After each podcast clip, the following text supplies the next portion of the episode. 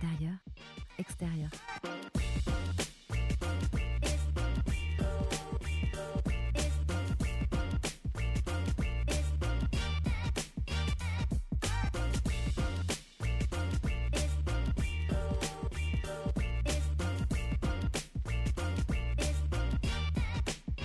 Nous sommes le 2 novembre. C'est aujourd'hui que ma cousine déménage.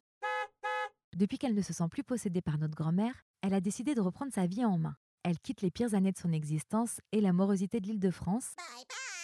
Elle part s'installer dans une maison avec jardin en Mayenne. Elle a compris qu'elle ne pouvait pas guérir là où elle était tombée malade.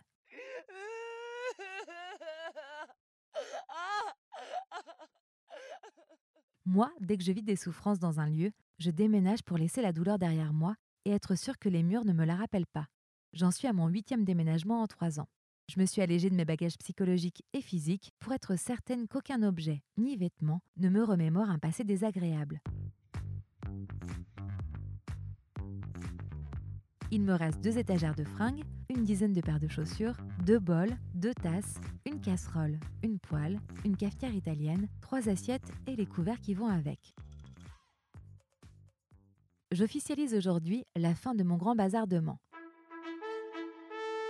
En cette fête des morts, je m'engage avec moi-même à laisser tous les cadavres de ma vie derrière moi. Une partie est déjà enterrée à New York, la dernière doit disparaître ici, à Paris.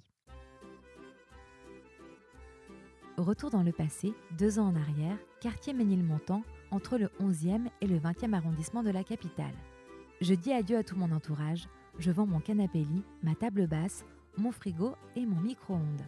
Je donne tous mes vêtements jusqu'à ce qu'il me reste de quoi remplir une valise et un sac. Je pars sur un nouveau continent, là où personne ne viendra m'embêter et là où ma réalisation m'appelle. Je m'envole à New York pour toujours, je reviendrai peut-être en France dans dix ans raconter ma success story. Trois mois plus tard. Je rentre avec ma valise et mon sac à Paris, la veille de l'expiration de mon visa américain. Finalement, personne ne m'attendait à New York, pas même l'homme de ma vie. Je me suis délestée de gros bagages émotionnels et j'ai déconstruit tous les fantasmes que j'alimentais depuis ma découverte des clips sur MTV en 97. Personne dans les rues de New York ne ressemble à Jennifer Lopez, Alicia Keys, Jay-Z et Beyoncé. Les gens avec qui j'ai partagé le métro étaient éteints, les quartiers communautarisés, loin de l'image du melting pot qu'on m'avait vendu en cours d'anglais au lycée.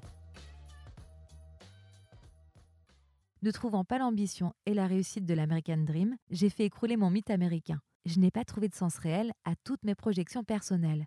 Mon Amérique à moi, c'était un clip de RB. La vérité était bien autre mon imaginaire n'était pas du tout raccord avec la réalité.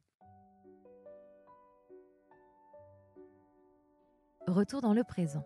Depuis que je suis rentrée des États-Unis, tout me paraît plus simple. Il ne tient qu'à moi de créer mon destin.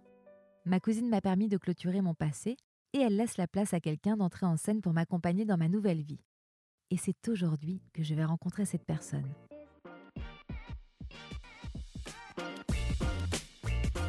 À samedi pour la suite de cet épisode.